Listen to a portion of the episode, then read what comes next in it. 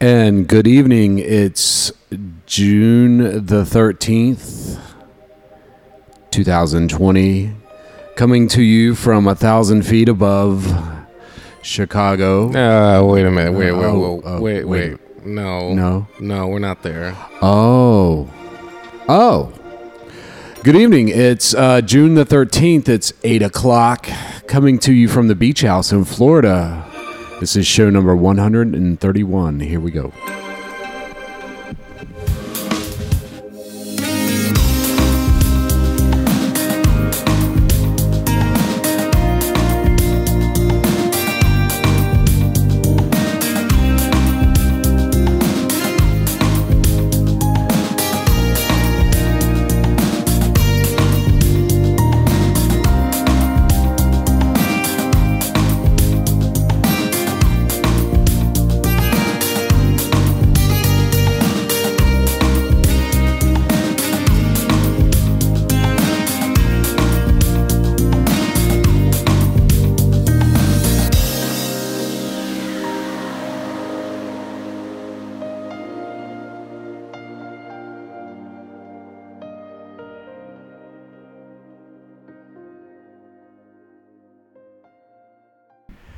And good evening, good evening. Welcome to the show. I am your host, Gummo. This evening, uh, in the house, uh, we have uh, Crash. How you doing, man? What's up? Pretty Hey, good, man. Dilmo. Hey, it's it's good to be here, man. It's been a uh, Yeah, likewise. yeah, yeah. It's good to have you here. It's good to be here. Uh, you know, I, I for a moment there, uh, yeah, I didn't know where I, uh, I was. Yeah, a little uh, memory lapse, huh? Lots good. of memory lapse. You know, I actually slept most of the day today. You know, I just uh, I don't know, overwhelmed with uh, I don't know, a lot Emotions, of things. thoughts. You know, everything going on. You know, Yeah. uh, all of the difficulties happening lately, and you know, just uh, Right. lots of uh, interesting and unique uh, opportunities and challenges. Uh, and so it's keeping me busy, keeping me occupied. How about you, man? What's Yeah, going on? Same thing. You know, just been doing a lot of uh, software engineering and stuff. Um, You know, that kind of thing. So Very, just very staying good. busy myself. So Very good, man. Yeah, and it's it's uh it, it's it's been it's been a hot minute since we've been uh, here at the beach house, man. You yeah, know, a couple uh, weeks. Couple weeks, yeah, and you know there's a reason for that. You know, as we all know, uh, the you know the country's been facing a lot of difficulties Mm-hmm. in uh, a lot of the major cities, uh, and you know this is um, you know it's it's uh, you know it, it, it it's everything, right? It's political. It's everywhere. Yeah. Uh, it's in every it's in every inch and pinch of society, and you know, uh, you know, I, I decided I, I really didn't want to uh, engage in that uh, because you know, uh, a, a- anyone who knows me kn- has knows that you know I grew up in the hood, right? You know, Yeah. there, there was no denying that, and In the ghetto. and uh, straight ghetto, right? And and growing up, that the shit that people see now and that are you know that uh, what's going on is you know that shit was everyday life for me, man, every day. Yeah. And and so my my whole thought on the the whole everything is that you know uh, the the streets are talking, man, and I think people should listen to the streets because they have a lot to say Yeah, I agree. And uh, it's it's not that uh, I'm not for or against anything or anybody's thoughts or ideas or, or uh, religions or political viewpoints. Of course, we've never shared any of that here on the show, and I'm I'm going to continue uh, to uh, you know keep that standard because. Uh, I, I don't. While I do support and you know don't support a lot of ideas and ideals, I, I don't think this is the place to really bring that uh, up. I don't think this is the, the, the best forum for it, and um, No. I'm going to keep it that way. And so, uh, you know, it's it, it is what it is, and um, it, it it's not shocking to me. And if it's shocking to you, well, then uh, there's something that you can do about it, and there's something that everyone can do about these uh, uh, these injustices that happen to people, uh, not only locally uh, and uh, you know regionally, but nationally and globally. And it's just not a, a, problem in the United States. It's it's a problem everywhere, and it, and it all begins with um, stamp downs with authoritarianism, uh, uh, authoritarianism uh, thinking, and uh, beginnings and endings in that effect. And so, um, it, it, it, the people do have a voice, and everywhere you live, you do have a voice, and you should make your voice heard in the most democratic and peaceful way possible. There are paths that are established in, in places like the United States for that peaceful process to happen. And if if um, if you're not part of that process, then you're not making a change. And so, uh, cooler heads always prevail. I've always said that. Yeah, I agree. And uh, the best way to ha- make your voice heard is at the polls and um, and, and peacefully, right? Peacefully Yeah. uh, getting your word out. And so that's what I encourage, uh, and I've always encouraged that uh, is, is peace, uh, love, uh, love and caring, and uh, there's there's just no denying it. And so. Uh, best of luck to uh, anyone out there that's uh, you know experiencing this these uh, difficulties, uh, and um, you, you know uh, we we wish you the best. And um, yeah, and we're we're right here. Uh, just we are definitely right here in the thick of it uh, as well. So. Well, yeah, uh, yeah, and it's been it's constant, right? You know, you've got people you, people you know asking that um, you know the Paw Patrol cartoon be taken down because they you know it's about you know uh, you know it's it's a cartoon for children and it's you know with foxes uh, or whatever the hell it is that you know, it's, it's a cartoon for children and right and Yeah. so uh, you know, there's there's as I said, there's a good way to have your voice heard, and then there's there's some you know there's the points in, in peril of uh, you know insanity and ridiculousness, and so uh, making sure that you follow the laws that you know people before you and us and I uh, created to maintain law and order. Uh, I believe that's the way, that's the path. Uh, not running around spray painting shit on windows and, and breaking things and Yeah. tearing shit up. Yeah. And so if that's you, you should be ashamed of yourself.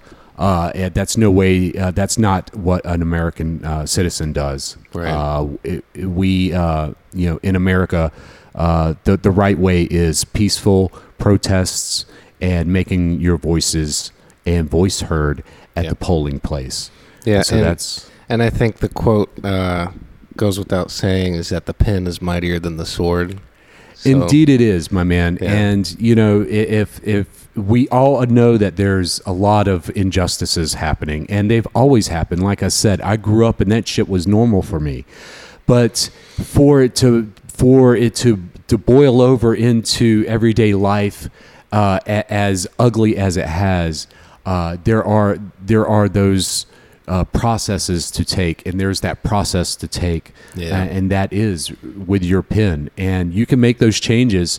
Uh, it's it's it's relatively uh, it's relatively uh, understanding of how to get things on a ballot wherever you live in in your local community, and um, that's where the change begins. It begins with you and your neighbors and your and your fellow citizens, and everyone, uh, and um, doing it peacefully. Uh, by by voting in and out the, the, the things and the processes and people that aren't doing what they are uh, required to do in Yeah. today's society. And so, fuck. it's been it's been crazy, man. Right? And It so- has. It's, it's been a um, whirlwind. yeah, it's it's been nuts, and I you know, and I I really had no words, and my my words are you know my words are really. Uh, you know, there's a lot of reasons, there's a lot of causes, and a, lot of effects for this, and um, I really had no words. Uh, I, I think uh, we all should make our voices heard uh, it, when the voting comes around, and that's all I, I'm going to put out there on that. Yeah, make your I agree. voices heard. If you're sitting at home and you're not making your voices heard peacefully, fucking peacefully, not out there damaging shit and ruining people's livelihood, and obeying the laws that are currently there for you to follow. Yeah, we know shit is really fucked up out there. It's always been fucked up. But you can make those changes peacefully when it's time to vote, and that's what we encourage you to do. That's what I encourage you to do. Uh, uh, you know, hey, let's let's skip the uh, flip here, man. Uh, we've got a, a jam-packed show uh, this evening. Uh, we've got the news coming up here in a moment, and so we'll get that off the ground. Go, go, where the fashions are. Go, go, where the savings are.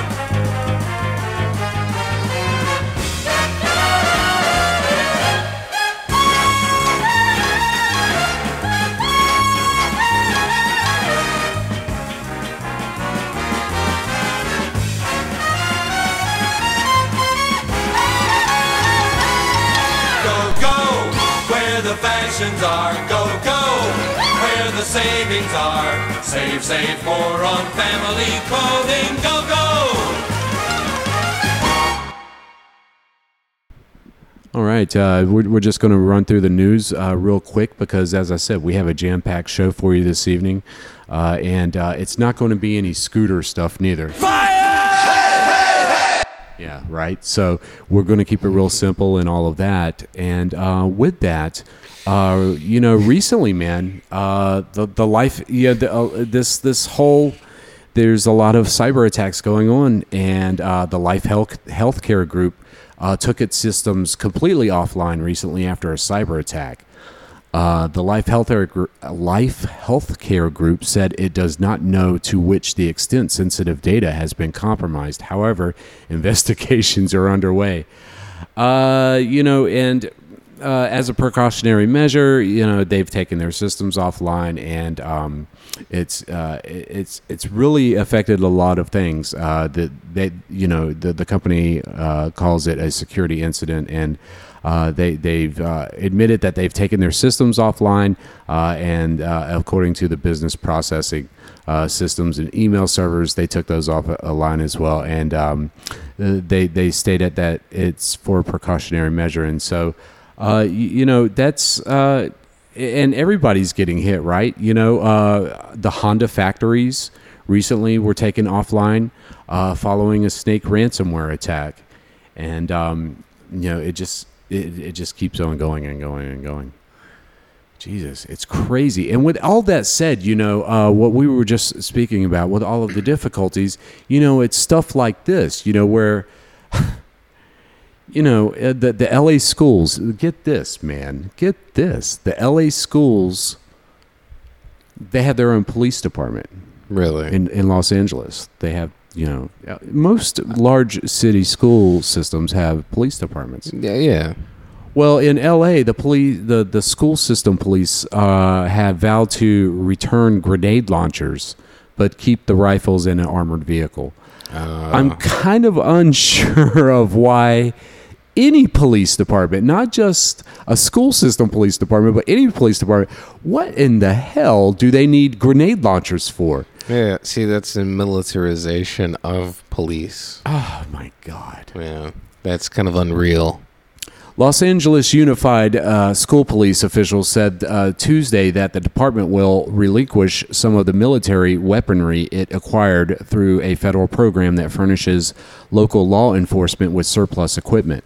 The move comes as education and civil rights groups have called on the U.S. Department of Defense to halt the practice for schools. The Los Angeles School Police Department, which serves the nation's second largest school system, will return three grenade launchers, but intends to keep 61 rifles and a mine resistant ambush protected armored vehicle it received through the program. What?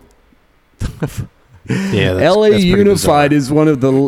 Uh, listen, I'm not going to go any further than that. And that's from the LA Times. That's that's bizarre, man. Come on. That's Really? completely bizarre. And see, folks, it all begins with you and your voices at the polls. If Yes, that is so true. it is shit like this that has is shit like this that has boiled to the surface, you know, like who are who in the hell are we at war with? Yeah, I mean, well, that's the thing. It's like why why is the police at war with its own people, or the government, or the state, or who, where, whatever? It's yeah. You know, And- why does the why do police officers have AR-15s and and all sorts of crazy automatic weapons? Like, I I get that they're underpowered via you know by criminals, just but there's no reason for police officers to have such heavy power. Uh, there's it's it's completely I, I completely You agree know. and anyone with any common sense would completely agree with that. It's Yeah. just not a viewpoint. It's it's it's it's a it, it's a viewpoint of common f- fucking understanding. Yeah. You know, there's no reason any police department needs fucking grenade launchers. I mean, Exactly. it's ridiculous.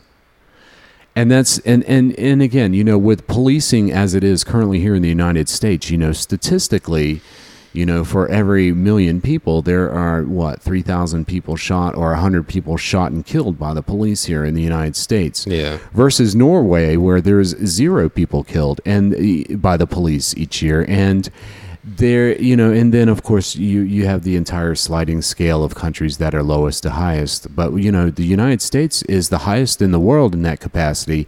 So again, my question is, who in the hell are police at war with? I mean, when they when when when they when police officers take off their uniforms, they become a regular citizen. Yeah.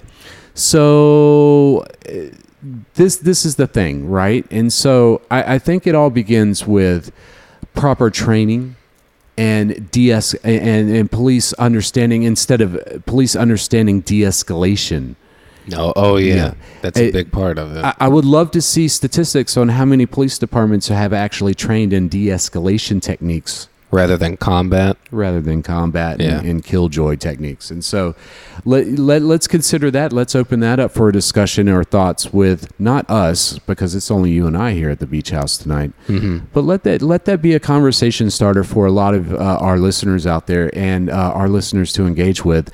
You know, um, it all begins with training and de-escalation. And when when when you're not taught that, when you're not trained that, when you're taught to, when you're taught to, uh, you know, attack people, attack citizens, U.S. citizens with armored vehicles and grenade launchers, I mean, how in the hell do you think people will react? Exactly. And that's why sh- things are burning and people are rioting and so on and so forth. That's that's absolutely correct. And so that's the that's that's one of the beautiful beautiful and remarkable things about the United States and and our laws and constitution. It gives us the people the opportunity to make those changes. But again, they these changes need to and they must be made with a cool, clean, calm head and at the polls Yeah.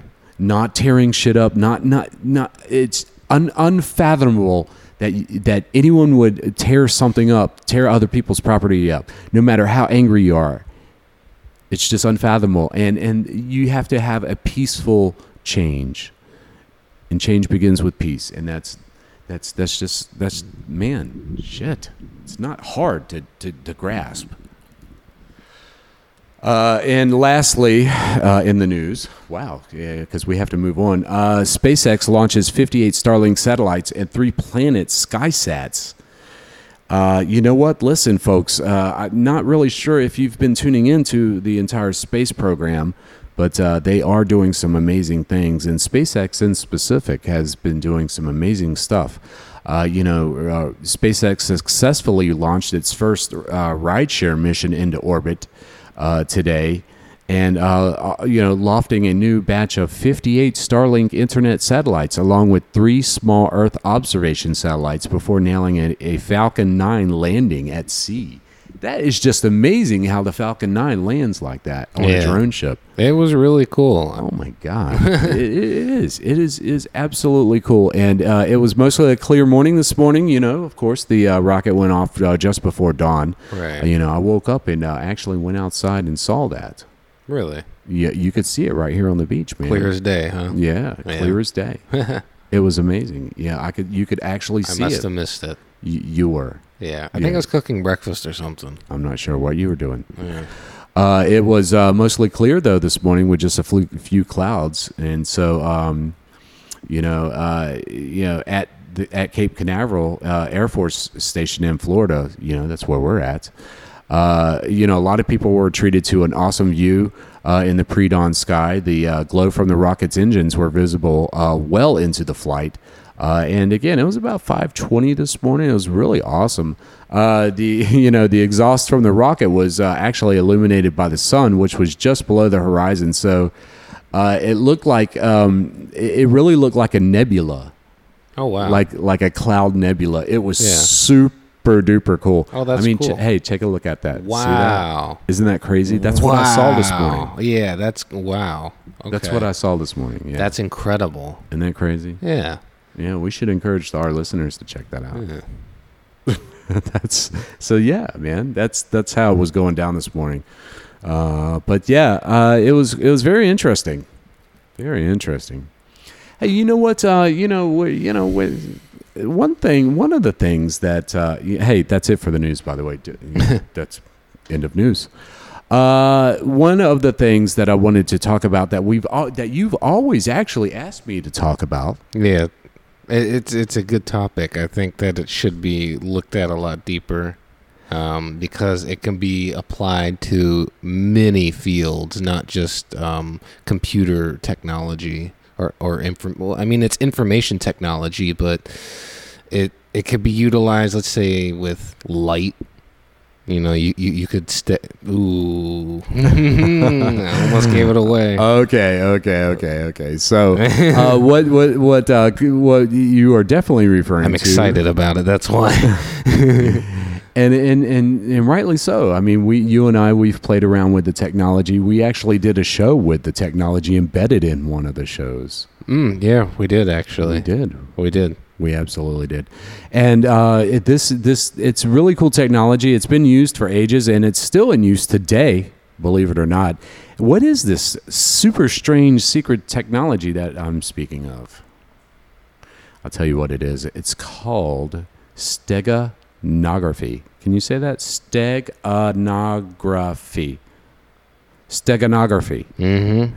And what is steganography? You know, I'll tell you what steganography is. I'm going to quote Wikipedia here. Steganography is the practice of concealing a file, message, image, or video within another file, message, image, or video.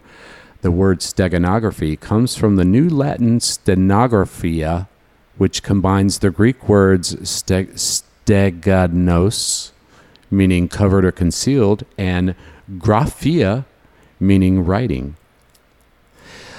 The first recorded use of the term was in 1499 by Johannes, whatever the fuck his name is, and his uh, whatever the fuck that is. And so, check out for the rest of steganography. You should actually go to the Wikipedia page because I can't read any words larger than a, a high schooler. So, So, it seems okay. this evening. It's okay. So, with that said, uh, we wanted to uh, go ahead and share a, a wonderful.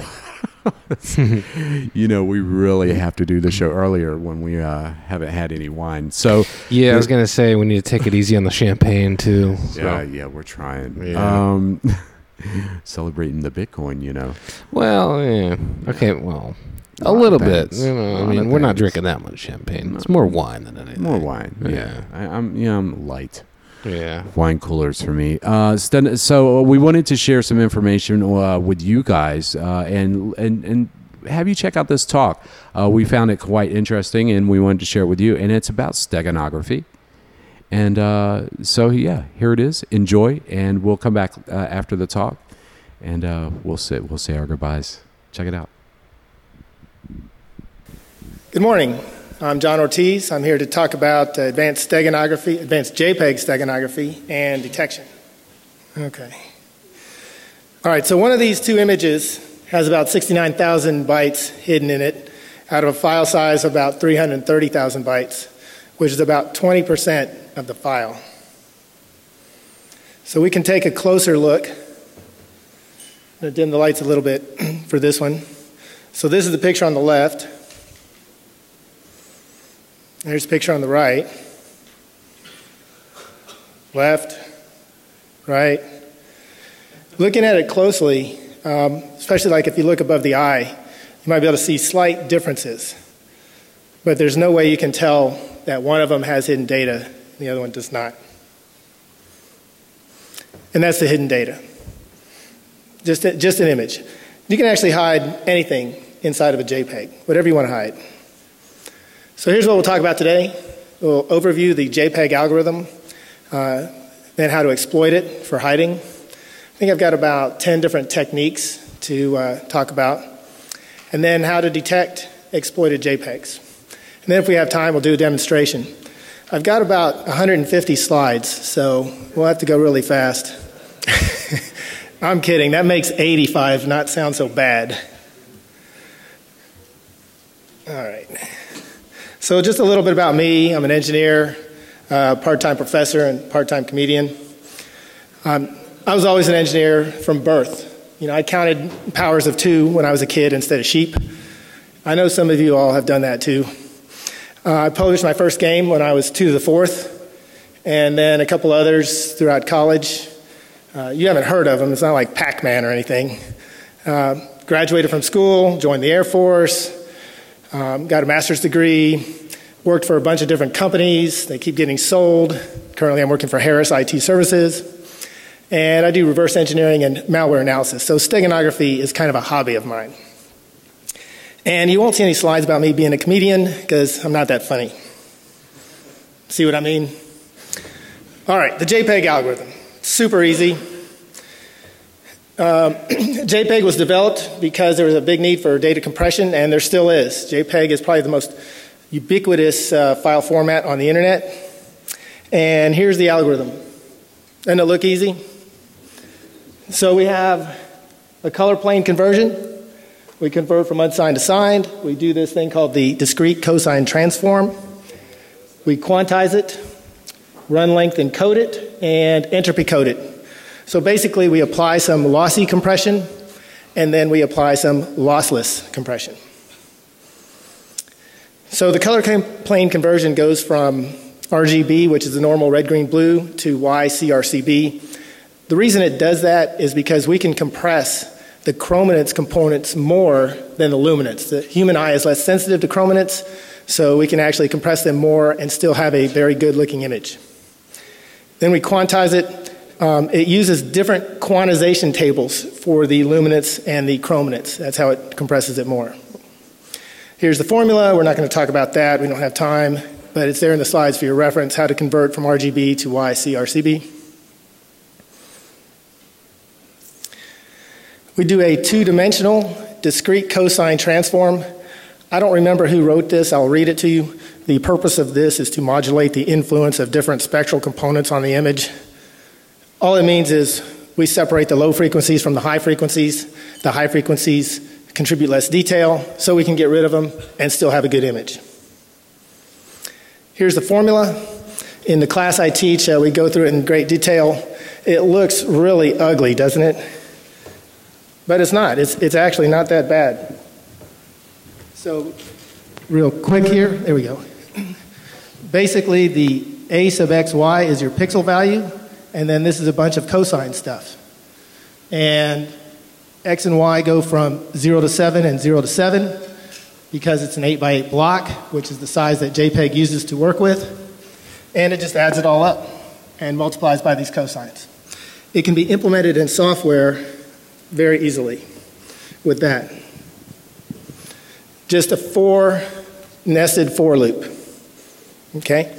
The, uh, the basis that you see down there, that's a four dimensional ray. There actually is a use for a four dimensional ray, and this is it. You calculate all the cosine stuff once, and then you just use it uh, to multiply by the pixel values instead of recalculating the cosine because cosine calculation is slow. So it's very fast. So on each 8 by 8 block, you end up doing 4,096 calculations. So in, a, in, an image that's, what, 512 by 512, um, that's uh, 6 times 6, 64, I don't know, 4,096 uh, blocks, each with 4,096 calculations. Seems very slow. So people ask me all the time, well, how long does it take to do all that? Well, when you open a JPEG, it does all that. So that's how long. 3.6 gigahertz is really fast. Then, after we do this cosine transform and we quantize it, we divide the 8 by 8 block by another 8 by 8 block, the quantization table. We end up with what's called the quantized DCT coefficients. That's where the steganography happens, in the quantized DCT coefficients. So that's why it's important to kind of at least have a rough understanding of how the JPEG works. Now, from there on, after you get the quantized DCT coefficients, the compression is lossless. So, whatever you change those coefficients to, uh, the run length encoding and the Huffman coding that gets saved to disk, those changes are saved to disk. They're not compressed away anymore because there's no loss in those processes. So here's a, a, mandrill, which is a very common image when you're working with uh, steganography. You'll see this mandrill image all over the place. And the numbers you see on the screen are the actual values from that file. Now, this is a grayscale file, so there's no chrominance component. There's only the luminance component in this one. Um, I expanded the pixels so you could see the colors and see the actual numbers that are there.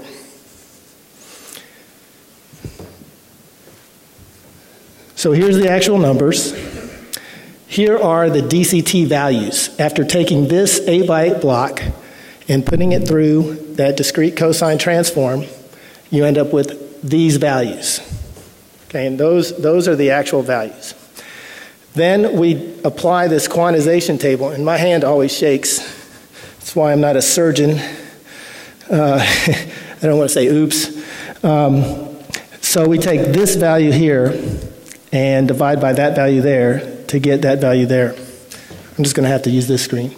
We take this value here divide by that value to get that value, and so forth. So, in other words, for each element in the DCT array, we divide by the corresponding element in the quantization array. And the result is this one. So notice all the zeros. A lot of those values go away, leaving only a few up here. And then that portion is run length encoded and Huffman encoded. So it's compressed and then compressed again. And that's why JPEG does so well. It adds pattern and then it gets rid of a lot of stuff that you can't see. Well, here's the numbers after quantization, and now we're going to go backwards. Okay, this is if you're opening a JPEG on a disk. So we take that number, multiply it by that number, and we get that number. That one, multiply it by that one, get that one, and so forth. Okay? These are the dequantized values, um, and then these are the original values. So there's a big difference, right? This is negative 384, this is negative 377. And there's a lot of zeros down here. But that's okay. The picture still looks good. And then when we run this through the reverse DCT algorithm, which is very similar to that other formula I showed you, okay? You run it through the reverse, and you get the new actual pixel values. These are the actual pixel values in the result.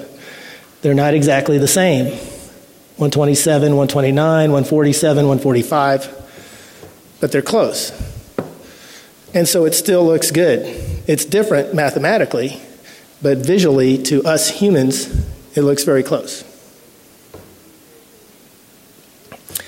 So there's just a sample calculation for that 512 by 512 image, as I mentioned. So there's 16 million calculations for an image like that, plus the Huffman encoding, the color plane conversion, the run length encoding, and all that.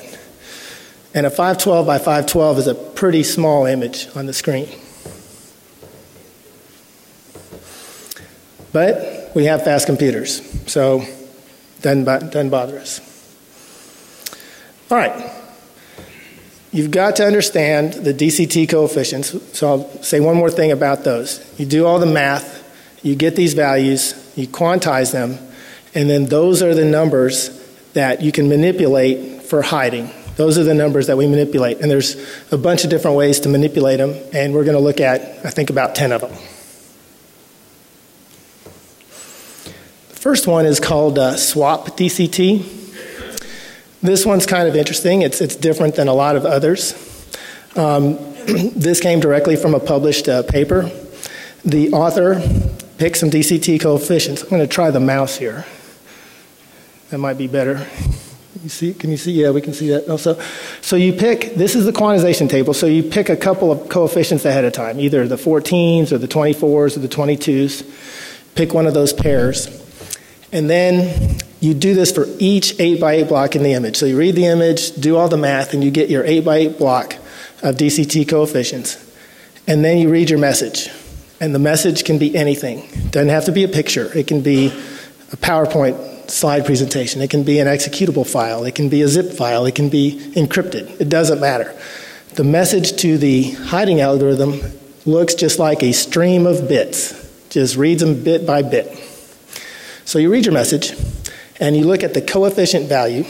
Now remember, what's on the screen here is the quantization table. That's not the coefficient values, that's just the quantization table showing which pairs of coefficients we chose to hide in. And you look at your message, and, and it's arbitrary which way you go. But uh, we'll say if your message bit is a zero, then coefficient 1 has to be greater than coefficient 2. If your message bit's a 1, then coefficient 2 has to be greater than coefficient 1. So sometimes that's already true. Sometimes when you check the coefficients, the correct ratio is already valid, so you don't change anything. Your message is already there, and you go on to the next block. If your message isn't there, then they swap the DCT coefficients so they're in different positions so that now it is true. And you don't have to, uh, you just, that's all you have to change, and then you go on to the next block. So basic algorithm, select a cover block, get the DCT transform, read the message bit, um, check the ratio. If it's true, don't change anything, move on to the next block. If it's not true, swap the coefficients, move on to the next block. So on extraction, all you have to do is read the file, look at the coefficients, and say if C0 is greater than C1 or C1 is greater than C2, it's a 0, and if C2 is greater than uh, C1, it's a 1. Extract that out and save it, go to the next block until you save all your bits. Um, I will mention the, these authors use the unquantized coefficients. I don't know why, it makes it a lot harder to work with. Um, I did implement this algorithm in uh, the STEG JPEG program, which all of you are welcome to have. If you want the program, you can email me or whatever, and I'll be happy to make it available to you. And, uh, but I did not work with the unquantized coefficients. I worked with the quantized coefficients because it was a lot easier. Well, this has kind of got low capacity. You can only do one bit per block. So with the 256 by 256 image, you get what, 1024 blocks, 1024 bits. So that's only 128 bytes. Not very much. Could use all three pairs. Well, some other authors came along and decided to improve on that a little bit. And they used a set of coefficients to swap. And they actually had a set of, what, eight coefficients and said, well, we're going to pick three of these eight coefficients and then use those ratios to swap. Okay, we get a little bit more robustness out of it um, and get a little bit, uh, well, we get the same capacity, one bit per block, but it gets harder to extract because the extractor needs to know for each block which coefficients did we pick. In the other method, we just simply use the same coefficients every single time. Okay. In this method, they're picked from a set of coefficients. So I looked at that and I thought, well, why just two coefficients or three, three coefficients or four? Why not use all of them? See how that works. So I select, I have 31 pairs of coefficients in this particular implementation. Now, I found that uh, you don't want to use the DC coefficient, which is that one, because you change that and it really distorts the image a lot. I also found that using these two really distorts the image a lot.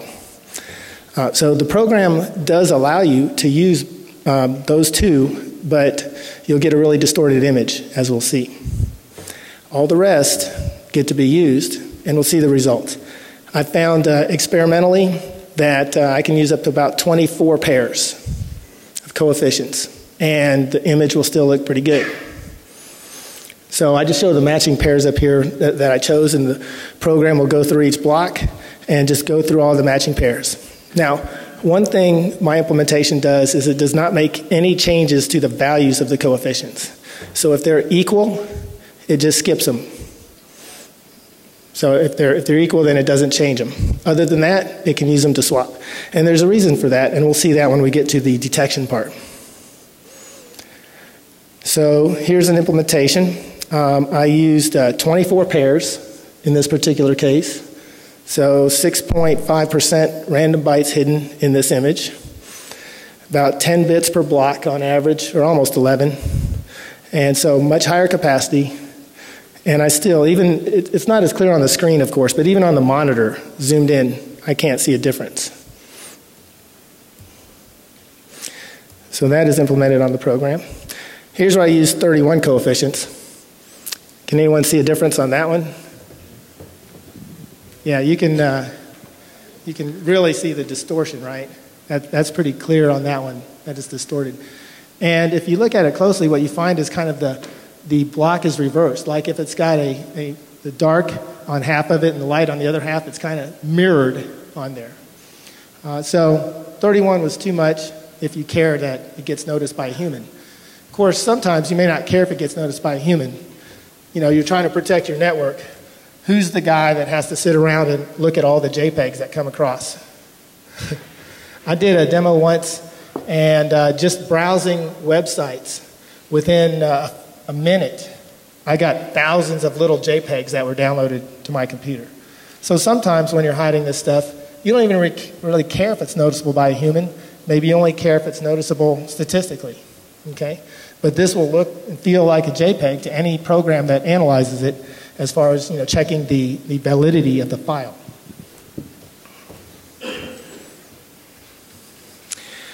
Well, you can also add cryptography to the mix. So for any one of these techniques, you can just encrypt your message before you actually put it in there, and that'll complicate extraction because then after you extract it, then you got to decrypt it, right? But doing that's no fun. So I built a little cryptography into the program. It'll do some uh, XOR cryptography and, uh, and some permutation. Now, the permutation is cool because it will then spread the message over the entire image. For instance, if the message is smaller than the capacity on a JPEG, it comes from top to bottom, and so you would see distortion in the top half of the picture and not distortion in the bottom half. So that's a very clear indication of something is going on. So, looking at the uh, 24 pairs, um, I saved each pair in a list as it went through. So as it processed the JPEG, it just saves them out in the list. And then later, when it's all done, it reads the message, permutes the list, and swaps the coefficients as required. So it's spread cryptographically over the entire image. All right, so that's the swap technique and a couple variations. Then there's the least significant bit technique. You've probably heard of least significant bits with respect to bitmaps. Well, we can use the least significant bit of the quantized DCT coefficients, just as the way you can with bitmaps. You get a lot more capacity than one bit per block. Basically, you get one bit per, well, non zero or non one coefficient. You cannot use the one coefficient to hide a value because if your message bit is a zero, well, then the one changes to a zero, and now you have a zero there. And if you use zero to hide, you're going to end up changing a lot of zeros to ones, which is going to vastly increase the file size and also be very noticeable. So we don't use one, we don't use zero, but everything else we can use. We can use negative one because when you change the least significant bit of a negative one, try the mouse again, there's a negative one in binary. It changes to a zero, and that's actually a negative two. So negative 1 becomes negative 2, not 0, when you change the least significant bit. So here's an image I hid using the LSB technique, quality 65. Um, the, the standard quantization table that I showed you, just for a frame of reference, is a quality of 50. Okay? So that's kind of right in the middle. And then you can make a higher quality by putting lower numbers in there and you can make a lower quality by putting higher numbers in there. The higher the numbers that you divide by, the more zeros you get in the output. Um, most uh, JPEG editing programs that I've seen will allow you to adjust the quality, you know, save it as high quality or low quality type thing. So quality 65 is what is used for this. You have a storage capacity of about 50,000 bytes, which is about 15% of the file size. At quality equals 100, we have a storage capacity of what's it, 97,000 bytes. So about 40,000 bytes more. It's better looking, but the file size is larger. But who cares? I mean, how many of you look at the file size of your JPEGs? I mean, maybe you know you take file, you take pictures with your camera, get three, four, eight megabyte files out of it, but you know, so one megabyte JPEG file, not a big deal. Outguess is a technique that's been out there for quite some time. Um, the source code is available online, and it's a little bit different in that it makes two passes on the JPEG image. On the first pass, it hides the message in the bits, and then on the second pass, it goes and changes unused bits to try to balance the statistics. And we're going to look at the statistics in the second half of the presentation. I'm going to make sure I get there. Okay? So the statistics of the file are better preserved uh, with Outguess, which makes detection more difficult. We have F5. F5 has probably been one of the toughest ones to crack. I think it came out in the early 2000s, 2002, 2003, somewhere like that. And it took about five years before researchers figured out a good way to detect stuff in F5. So it does things, uh, it does a number of things. Um, it's really sophisticated and it's really cool. So first of all, it hides in the in the bits, but it does not take the message bit and stuff it into the DCT coefficient. Rather, it looks at the least significant bit of the DCT coefficient and says, does that match my message? Of course, if it does, then you move on. If it doesn't, it subtracts one from that coefficient, from the magnitude. So 1 minus 1 is 0, and so it can't hide there. Negative 1 minus 1 is really negative 2, but it subtracts 1 from the magnitude, so negative 1 goes to 0. So it can't hide in a negative 1 either. Okay? So one of the, um, I guess one of the detractions is that you get more zeros with the F5 algorithm once you've hidden in the image. Uh, but as it turns out, it doesn't really matter. Other than that, it subtracts. So if you have a negative 2, then it subtracts and becomes negative 1. You have a positive 2, it subtracts and becomes po- positive 1. And the reason it does that is trying to balance the statistics of the DCT coefficients. Okay, and we'll see that graphically a little bit later on, so I don't want to get into it too much right now. F5 is difficult to detect. The other thing, another thing it does is it inverts the meaning of a negative coefficient. So a 1 means a 0 on negative coefficients, and a 0 means a 1. That was also done to help keep the balance. It does permutative straddling, which is just a fancy way of saying it permutes the order of the coefficients that it hides in so that it spreads the message cryptographically throughout the entire image. It's not concentrated in one spot. And it uses matrix encoding. The idea with matrix encoding is we're going to use three DCT coefficients to hide two bits. So it's a little less efficient. You lose a little capacity from that, but by doing it this way, you only have to make a single bit change. No matter what your two message bits are, you only have to make a single change at most to one of the three coefficients. So it reduces the amount of actual change because change in the coefficients is what, gets detected. Change in the coefficients is what can be detected either statistically on the DCT values or on the other technique we're going to talk about, detecting the blockiness. Another technique, statistically invisible steganography, is what they titled it, um, but it can be detected. There is no technique that I know of that absolutely 100% uh, cannot be detected. so, what they do is they count how many non zero DCT coefficients in a block. And if it's over a certain threshold, then they'll hide in that block. And if it's not, they won't. Now, the advantage of this is that they're actually kind of checking each block for its, um, its, if it's good, if it's suitable for hiding. So, like, say you have a smooth sky background or a sunset or something like that, that's less suitable for hiding than a complex background with, with lots of stuff going on in the, in the image. And so they, uh, they check that first, and if it's too smooth, they don't hide there. So only if it meets some complexity threshold do they hide. So in their uh, threshold, they need between 20 and 39 of the coefficients to be non-zero.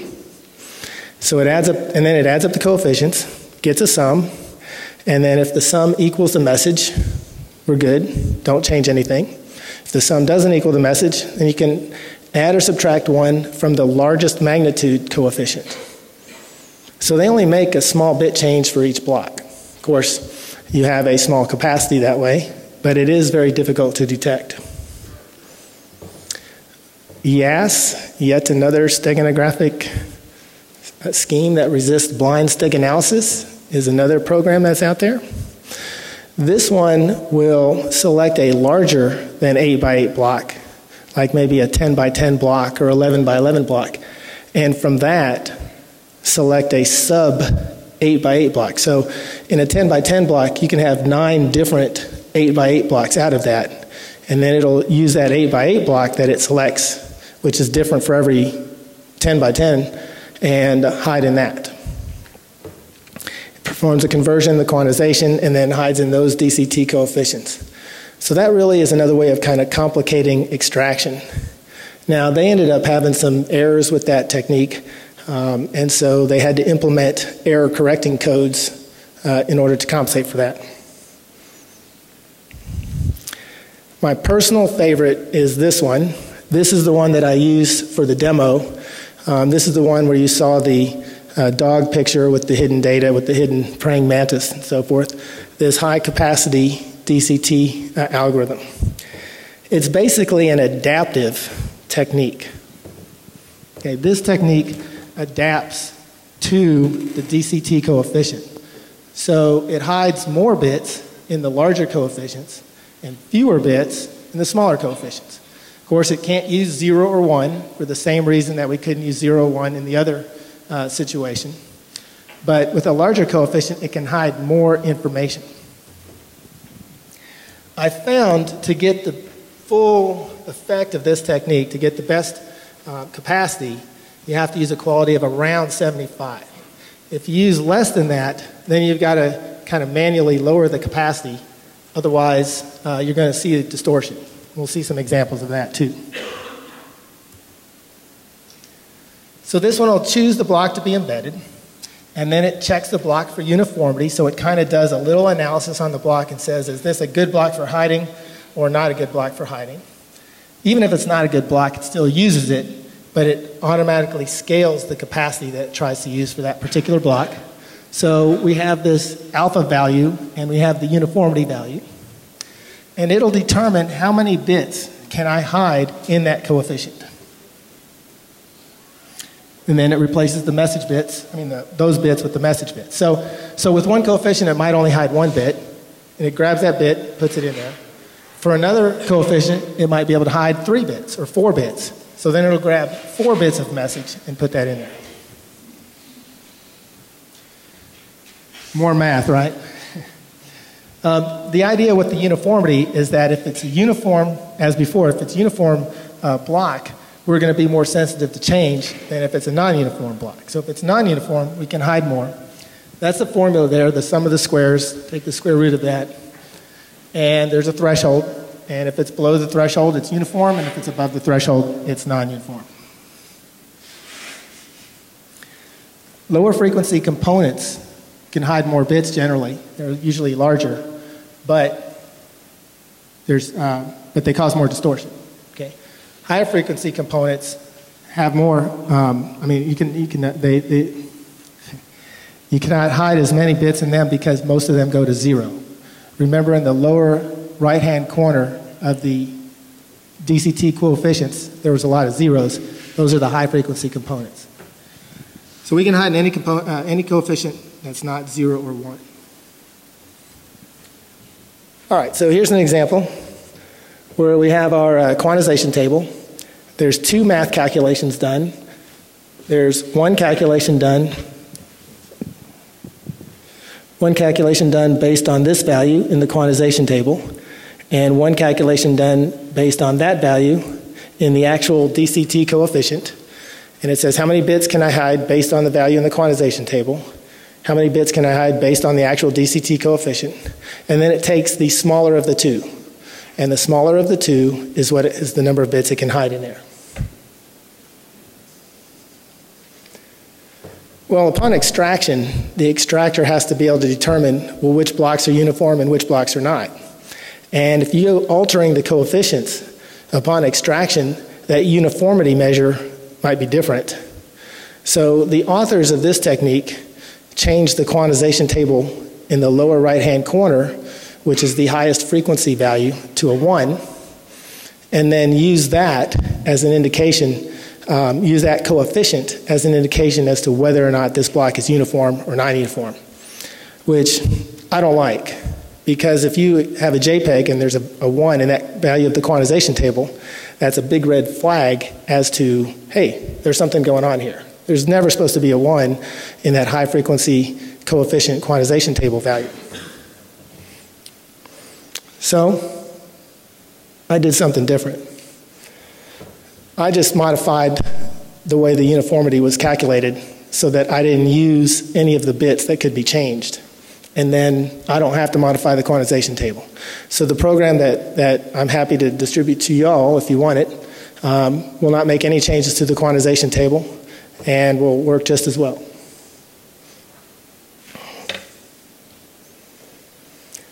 All right, so here's an example. The program puts the parameters in the file name so that you can extract. Because when you extract, if you don't use default parameters, then you have to specify the actual parameters. Uh, this program is a very lab oriented program, not a production program. Okay, it's designed for engineers and, and people that want to experiment and things like that, as opposed to a practical type application. So it doesn't self detect, oh, this is the hiding technique, uh, this is the alpha value, this is the U value, and so forth. So it just puts it in the file name so you can remember. So alpha was 8, U was 8, max bits was 5, and quality was 100. So we find about a capacity of about 25%, which is pretty large capacity to be able to hide in there. And it's very difficult to, well, there's, there's a technique to detect it, which I'll show you shortly. Here's a quality of 80%. We still had 26% of the file size hidden. It's just a little bit smaller file size. And I don't know what happened to that image. That does not look like that. Did not look like that this morning when I went through my slides. So I'm not. there's a I don't know. You know, that happened to me in class the other day, too. I had like a big pink stripe across the bottom of one of the images in, in that. So I'm not sure what's going on with that one. Um, that was with quality 60. Wow, these are not coming out at all. Okay, well, we'll have to come back to it. Here's one with quality 50. I don't know, can you, it's kind of tough to see up on the screen. I, I can see it on this monitor. Can you see the, the, the dots in the screen? Can you see the blockiness I don't know. Yeah, I mean, you should be able to. I purposely chose this quality level to kind of illustrate that. In the top half of the image, um, you can see a lot of the, uh, the blockiness up there, and you can see like black dots and stuff that's not really part of the regular image. It's much more apparent on a monitor uh, than it is up on that screen. But if you hide cryptographically, okay, or if you use a password, then it spreads those dots all over the image. Okay, so you don't have it concentrated in the top half with nothing in the bottom half. It's spread all over the entire image. And of course, this quality level was chosen with the high parameters, high capacity parameters, in order to kind of illustrate that. All right, so how do we detect this stuff? Well, there's three levels of detection okay, or three levels of failure, I should say, for steganography. One is detection, that's usually the big one. Two is extraction. So some of the things don't complicate detection, they complicate extraction, okay, like cryptography, that makes extracting difficult. And the third one is destruction. It turns out, destruction is generally pretty easy for steganography. Um, you can always just rehide something else on top of whatever you hid before. When you look at the papers, the peer reviewed professional papers, especially for this steganalysis, they try to complicate the math. I, I don't know if they're trying to impress their professor or impress other people that are reading the paper. I mean, me, 2 plus 2 is 4, them, it's expressed as a summation sign. Okay? And that's just a simple example. I mean, average is expressed as a summation over the thing with equal probable events and all this. I, I don't know. I'm more of a type, practical type guy. Okay?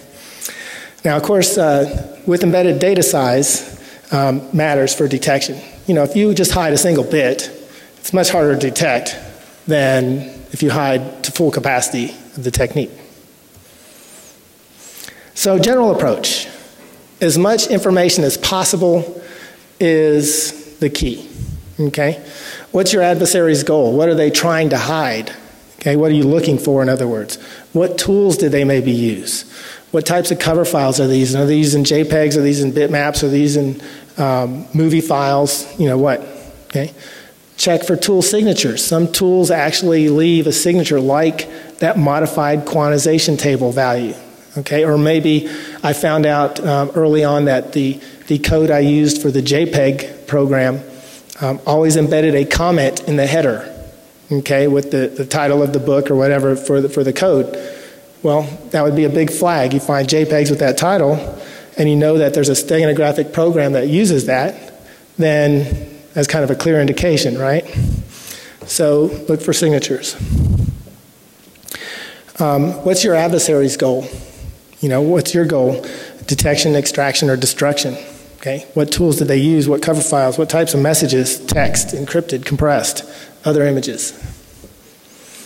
Look for the signatures, I mentioned that. Also, specific types of distortion. The high capacity JPEG leaves a blockiness type of distortion when, when you use those lower qualities. That's a very common type of distortion in JPEG, is that blockiness. When you hide in bitmaps, you get like a fuzziness usually, but in JPEGs, you get a blockiness. So, two general approaches for JPEGs. One is to look at the DCT coefficients, and the program has that capability. I'll show you that. Um, and then the other one is to actually check the blockiness of the image itself. And I'm talking about mathematically checking the blockiness, not you know a person checking the blockiness. Some of the techniques rely on training where you take you know 10,000 good images, run it through, get statistics, and then look for deviations from those statistics that don't make sense. The chi-squared test is a statistical type test, is used quite frequently um, to detect stuff in JPEGs. Basic histograms of the JPEG file do not work very well. Which one has the hidden data? Okay. Um, a histogram, so you know, a histogram is a count of the different byte values. So over here is a count of zero, which is right there. Here's a count of 128. Here's a count of 255, and then everything in between. Okay, that's what a, that's what a histogram is. So in a compressed JPEG file, doing a histogram of the file is pretty worthless. I mean, you can identify that it's a compressed file by the histogram. Like if you don't know even what the file is, if you get a histogram, you can say, oh, it's a compressed file, but you can't tell anything about hidden data. However, in a natural JPEG file, the DCT coefficients are generally balanced. There's roughly the same proportion of positive ones as there are negative ones. Positive twos, negative twos, positive threes, negative threes, and so forth. And when we substitute, we didn't use zero or one, okay? And when we substitute into a positive two, that changes to a three. And we substitute into a positive three, that changes to a two. So we're swapping between two and three when we change the least significant bit. On the negative side, negative one becomes negative two, and negative two becomes negative one. So when we randomly hide in both positive and negative DCT coefficients, then we upset the balance of them. F5 does not upset the balance because it just subtracts. Okay, negative 1 goes to 0 and it's not used, positive 1 goes to 0 and it's not used, negative 2 goes to negative 1, positive 2 goes to positive 1. So F5 maintains that balance. And of course, the swapping algorithm doesn't change any of the DCT coefficients at all. You'll get the same look of the DCT coefficients before you hide as you do after you hide. So, so looking at the DCT coefficient balance for the swapping algorithm doesn't do anything. That's when you have to look at the blockiness. So here's an image. Um, we have size about 460K, quality 75. I lowered the alpha values a little bit on this one and used about 18% of the file size um, is available for hiding. And I used about uh, 9% total. Only used about half the available hiding in this particular image. So here's a histogram of the DCT coefficients before. So the one in the middle is zero. And with zero, um, it's off the charts. I mean, it, it's, it's so much higher that I didn't even use zero to scale the coefficient. I mean, that's the point of JPEG, is to get a bunch of zero coefficients. So, so there's like 5 million zero coefficients, and the others are like 20 or 30,000 or something like that. Okay, and the program does produce this, and it also produces a textual file with the actual exact counts. So you can see. So the green there represents, on the left, negative one. Gosh, I wish I had steady hands. And on the right, it represents a positive one. Okay? And then to the left of the green is what? Red. That's the negative two count. And to the right, that's the positive two count, the red. So the colors kind of match up. So it's easy to see um, how we're comparing positive one, negative one, positive two, negative two, and so forth. And just looking at that, you can see it's fairly symmetrical. Well, there's the one with the hidden data. Now, that's clearly not symmetrical. It's very, very different, right? Now, as a human, that's pretty easy to look at and go, wow, that's really unbalanced. As a computer, it's actually a little bit more difficult, um, where you try to analyze the numbers and, and come up with a threshold that says, yeah, this is unbalanced and, and this is not. Because the numbers aren't exact, they're not exactly equal. Uh, but it can be done. This is after hiding with the LSB technique. was the last one? The last one was after hiding with the high capacity technique. Um, and then this one's after hiding with the LSB technique. Okay, it's still unbalanced. This one's after wiping. Okay, one of the features of the programs, uh, because again, it's just an experimental type program, is that you can set all the message bits to zero. And I just call that wiping the message. Well, clearly, with the DCT coefficients, if you wipe anything, It's really obvious. And then there's a, a random function also that just randomizes all the message bits with you know, just a pseudo random number generator. And still very unbalanced. Okay? Incidentally, when you randomize the message, that's a pretty good simulation of hiding an encrypted file. An encrypted file is going to look extremely random. And so the randomization feature here is a good simulation of hiding something that's encrypted. So when you're hiding, you can even tell, hey, maybe I'm hiding something encrypted versus something else based on the coefficient distribution. These are the actual numbers. I'll just point out that the zero count is like 90, what, 92% of the entire count. It's like 5 million compared to the other, so it's, it's way out there. Of course, um, F5 makes that zero count higher, but it's still very high. So difficult to detect F5 by just saying, oh, there's too many zeros.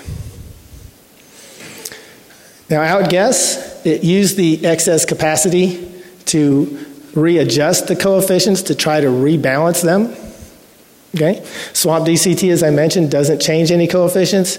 F5 subtracts, it doesn't substitute, so it keeps the balance. So we need another technique to detect JPEGs that use uh, those types of uh, hiding approaches. Uh, I tend to get ahead of myself. I, I, don't like to read slides, so I know that uh, all of you can read. So here's a technique for detecting F5. And this is just a very brief overview. If you want the details, there's a paper on it. Uh, decompress the image and crop it by four columns. And now we get an estimate of the original image by that, okay? And all the hiding is lost. In fact, when you crop a JPEG, even by one column or, or one uh, horizontal row, you're going to totally change the DCT coefficients. So if, if you're wondering, hey, does this have a message? And you don't really care what the message is, you just got to make sure that the message doesn't get through. Just crop it, and it'll be gone. Okay? So it'll crop that, it'll apply a, a blurring algorithm, and then it compares the predicted histogram with the stegohistogram, and it's able to actually calculate the message length, or the approximate message length from that. Here's the blockiness I was talking about. So this is just illustrating where, where um, we'll apply this formula, which also looks really ugly, but really all it's doing is getting the difference along that vertical column there, the difference along that vertical column, difference along that horizontal row, the difference along that horizontal row, and kind of measuring them. If you have a natural JPEG that doesn't have anything hidden, then those differences should be pretty small because it's going to look smooth. I mean, it looks good. You saw the pictures, and in the demo, I've got a pretty high uh, uh, resolution image, and we'll look at that. So there shouldn't be much blockiness. Okay? But if you hide stuff, you get this blockiness. Even if we can't see the blockiness, you can detect a certain amount of blockiness with that. Okay, we got about uh, five minutes. I think we're pretty close here. Okay. Um, Again, uh, extraction is more difficult because people will complicate extraction by using encryption techniques or by permuting the message. Uh, knowing the method is critical. Uh, if you don't, you know, if you're looking for swapped coefficients and it's hidden in the LSB or vice versa, it's tough to find the message. Uh, I talked about the sterilization already as far as randomizing the stuff or resizing the image or cropping the image. That's all very good for destroying the message. All right.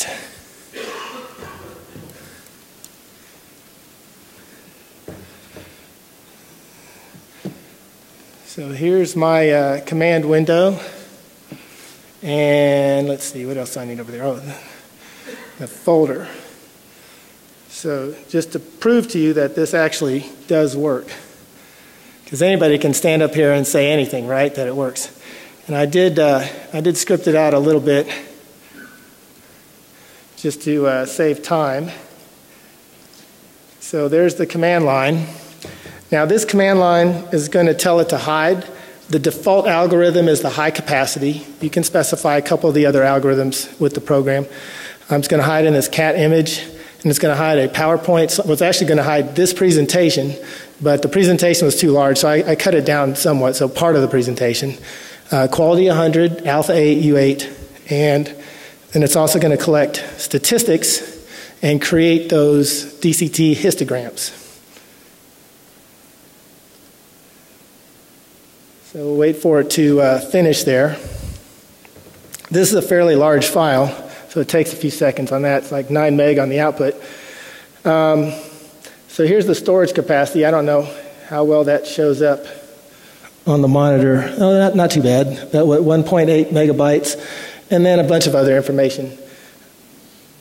And here is,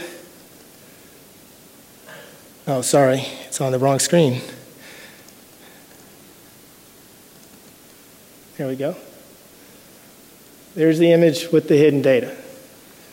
And we can really zoom in on this one. This was a high quality JPEG. That's me right there taking the picture. You see any distortion in that? And let's see, what was the, what was the statistics on that?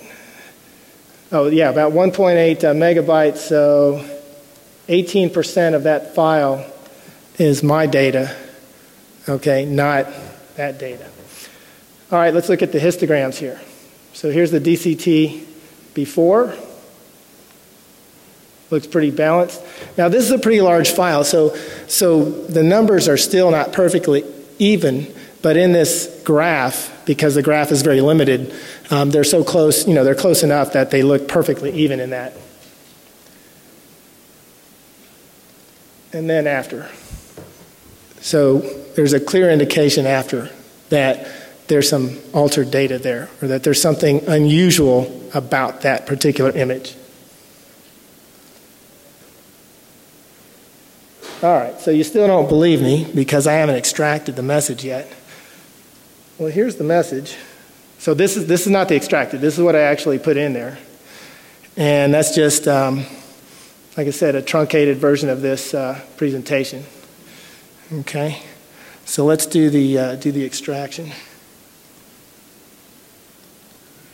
So for extraction, you just use the command word extract. And what did, uh, oh, okay, hold on. Forgot to press Control C. Try this again. There we go.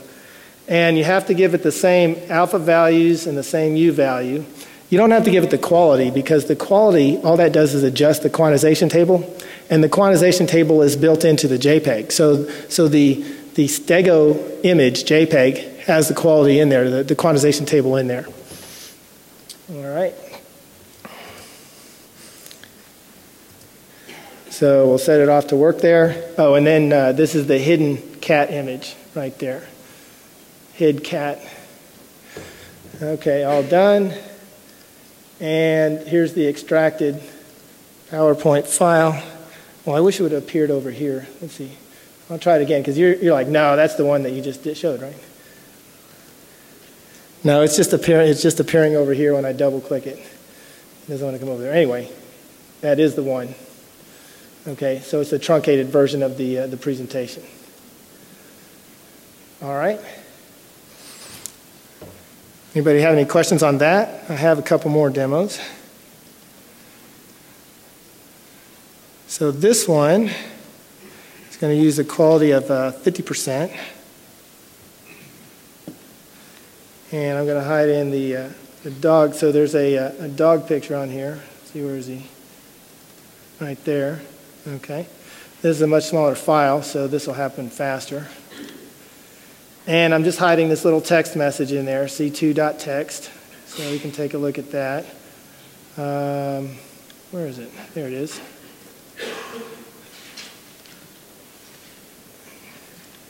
All right, so that's what I'm hiding in there.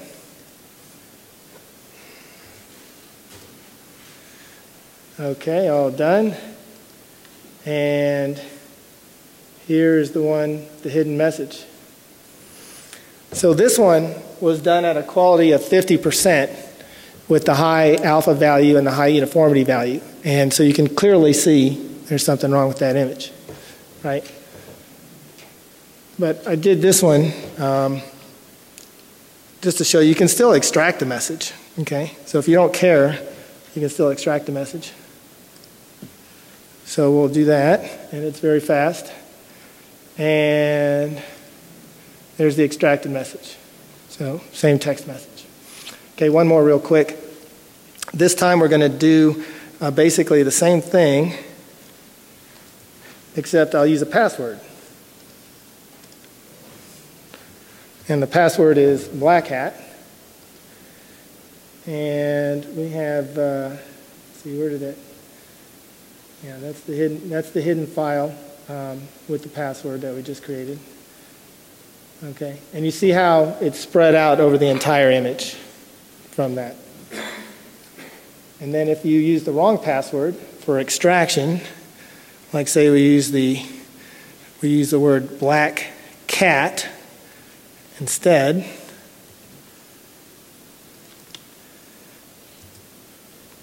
message entire message not extracted. The reason that happens is because I embed the length of the message in there, and then you see this is the extracted data, uh, but it doesn't look anything like a text file. Okay, it's just all random, random garbage. But if you use the correct password, which was black hat, and then extract, then you got the right message. Uh, I will mention that in this implementation, I limited the, the uh, effectiveness of the password to 56 bits. Just I didn't want to uh, take any chances on violating ITAR regulations or something. I mean, I, I, don't think it would, but but just to be on the safe side, I don't want to go back home and get thrown in jail or anything. anyway, that's it. That's what I have. Anybody have any questions? Yes.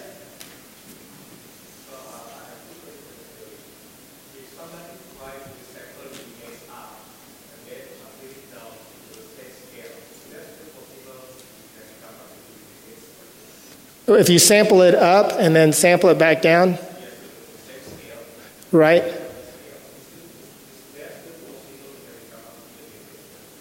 Is, is that going to destroy the message? Oh, no, you, will not be able to recover the message at that point. That You will lose uh, your data when you do that. Now, with, with steganography is, is very sensitive to change.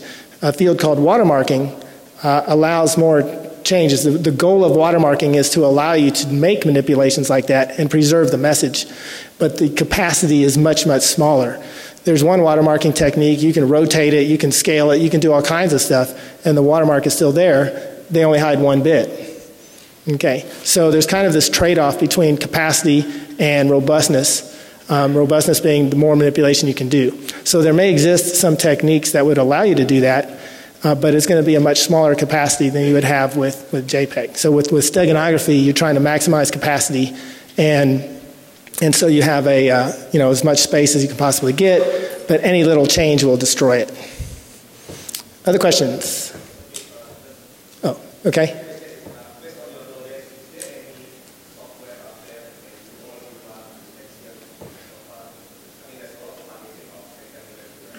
Um, now, there's, there's a lot of different pieces of software out there.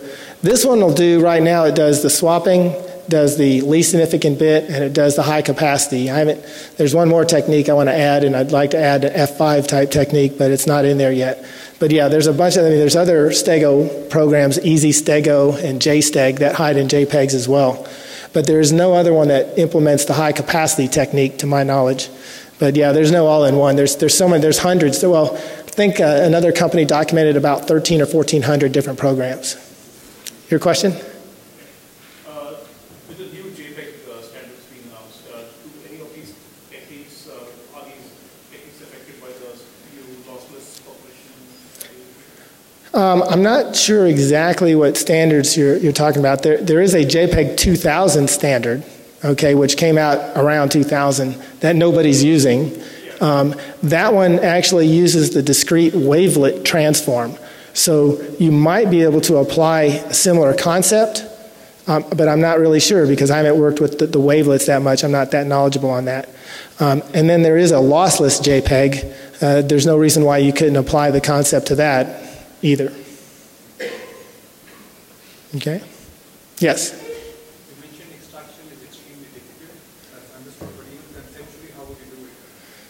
Well, you try to figure out what tool they're using, you try to figure out what they're hiding, and then one thing you could do is say, well, let's just extract as if they used LSB, and let's look at the result.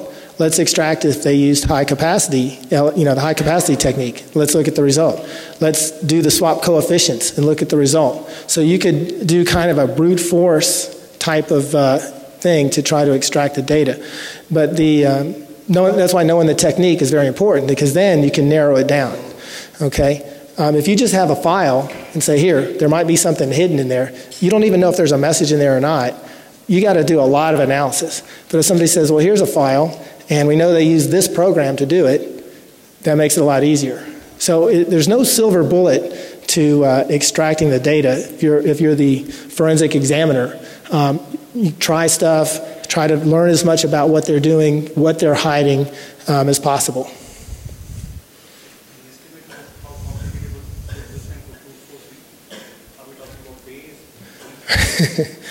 uh, well, it kind of depends on computational power somewhat. If you can, you know, if you're going to do a lot of this, then maybe you would write a, a program that would automatically do all these steps itself, produce all the results, and statistically analyze the results and see which ones look like uh, what you're looking for. Like if they're hiding text, text has very uh, set statistical characteristics. So then, does this result look like text? Does this result look like text? And you could automate that. So then it's just a matter of how fast your computer is. Um, but the more you can narrow it down, the less time. Generally, um, it's a long process if you just have a file and say, see if there's something hidden in there.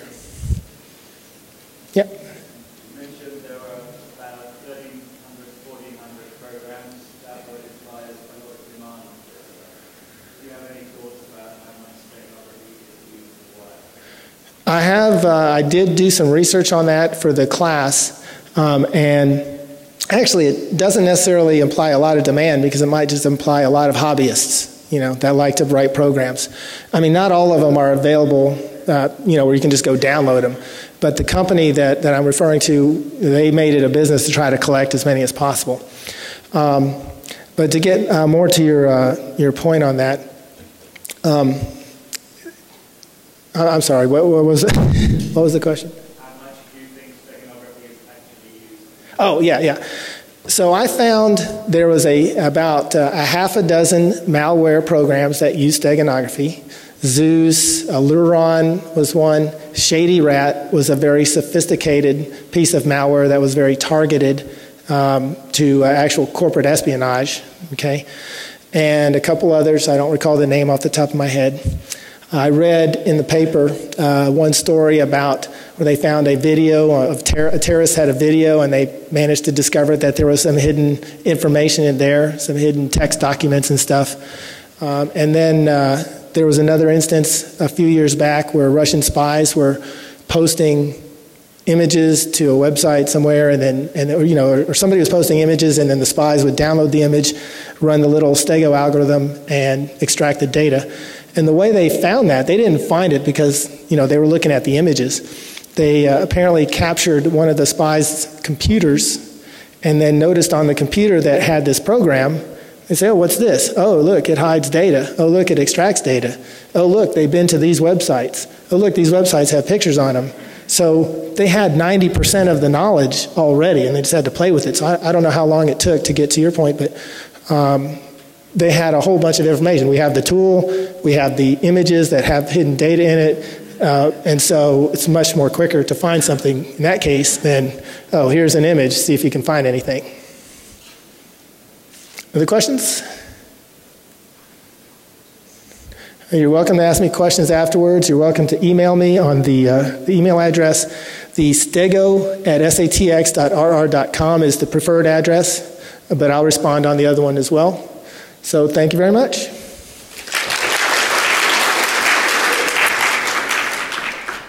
All right, and uh, yeah, what have you learned so far? You know, thank God it's a uh, podcast. You know, so you can pause and rewind that and, and learn a lot of cool, interesting things. What do you think, man? You still uh, you still digging the steganography uh, idea and, and ideas that we, you know, who knows what kind of information we have in these podcasts? Oh yeah. Well, I mean, think about it. Like it's essentially the art of hiding messages within other messages. So I mean, Mm-hmm. it, the way it's done digitally is through bytes, right? Like it's it's kind of is. it's kind of like compression, but not really. I mean, you. I, I- yeah. Yeah. It- it's it's it's technical. Yeah, and you But- just learned that in the talk, uh, and hopefully you learn Yeah. how to uh, get off the ground with what you just learned in the talk. Exactly. Yeah, and we love it, and we we do use it uh, quite often and uh, remarkably well. And so, uh, yeah, that's why we uh, do a podcast. No, we're just kidding, or are we? hey man, uh, it's been you know I just wanted to say uh, I wanted to give shouts out to everybody, all of all of the peeps uh, in Chicago, uh, everybody in L.A., New York, uh, where where else? Everybody uh, in Atlanta, uh, uh, Orlando, Miami, Tampa. The hell we missed him? We missing Houston, Oh, uh, yeah. Austin, Dallas, I think Cincinnati, right? Cincinnati. Hey, you know, speaking of which, you know, I gave a talk at uh, LSU, Louisiana State University this Oh, past yeah. week. I did. Oh yeah. Okay. Spoke to uh, spoke to them at uh, LSU and had a great time, and it was real fun. I kind of like that. It's real fun. Yeah. I don't know why. I just Yeah. Well, it was that's just real good. fun. It was refreshing to talk to. Uh, well, I mean, it's always good to surround yourself with like like-minded people. So that's probably It what was. it was.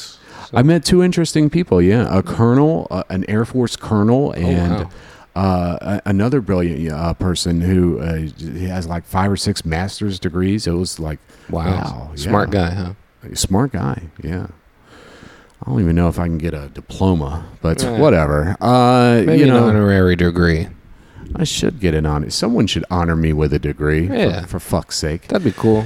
Yeah. Some Wouldn't school will do it for you. Uh, you know, that'd be pretty cool, man. Yeah, you never know. Honorary degree. Might, might might get like MIT or Carnegie or something. You know, That would be super cool. that'd be very cool. Any honorary degree would be awesome. hmm Anyhow, uh, that's I think that's it, guys. Uh, that's going to wrap up the show. We've taken up uh, an hour and a half of your time.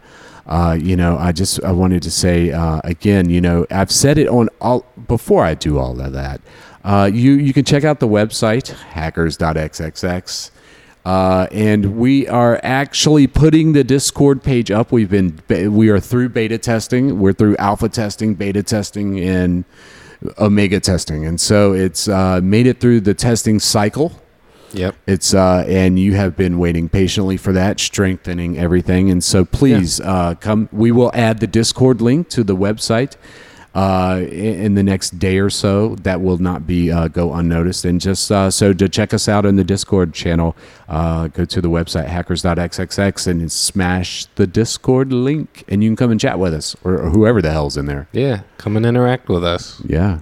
Yeah, it's really cool. You, you'll need to sign up for a Discord account, and again, uh, about a zillion people use Discord. Check it out, do your research and, and your diligence, and I think you'll really dig the service and the and the features that it offers as well. It's free, I believe it's free. Yes, it's free. Yeah, it's co- Uh, you completely know. free. Um, you So- know, there's text chat and voice chat. It's like a superior version of IRC. Okay, So, it's a modern day version of IRC. well, yeah, it's a modern version. I mean, to me, it's superior. I mean, I like IRC. Don't get me wrong. Yeah. I, I love IRC, but it's just a little bit um, antiquated. Yeah, I like IRC too, but I, you know, I come and go. I, it's Yeah. just, you know, it, it was a thing that I was in in the '80s and '90s, Yeah. and I mean, like that's what I, I still use IRC, but it's it's for different things. It's Yeah. you know testing purposes or development purposes. Like I don't even fuck with IRC. Oh, I mean, you know, it's kind of, I don't know. I, I don't want to say it's whack, but it's kind of it's it kind of is. It's insecure. It's it's there's no encryption or anything. It's blah blah blah. All right, so there it is. Fuck IRC. So check out check us out on Discord, folks. Yeah. Uh, and remember to share our word and what my word, and it's always been there. You can you can check out the previous podcasts. It's all about loving and caring and sharing, and that's what we all need to do. That's what I'm asking you to do in a peaceful manner. Yeah. You got to. With that said, folks, uh, I hope you enjoyed the, uh, this evening's uh, talk on st- steganography. Uh, it's really cool stuff, and I, th- I think you'll find some uh, great usefulness in it uh, once you start to understand what actually the fuck it is. Yeah. Uh, and then you'll you'll be actually be surprised. Uh, can you can you know? Here's one of the things that scare me though: What? using steganography to launch malware. I mean, it's possible. It is absolutely possible. Yeah. I mean, it's just depends on the context. you know, you could actually hide malware with stenography, steganography. But you have to remember that you'd have to have something to extract whatever you've hidden it, it w- with the techniques to begin with. you know, I believe that an existing system process could actually unfurl your steganography sort of malware once Well- it's through a potential system. Well, it depends because if it you need something that's going to be able to detect that there's even something hidden within that Oh, file.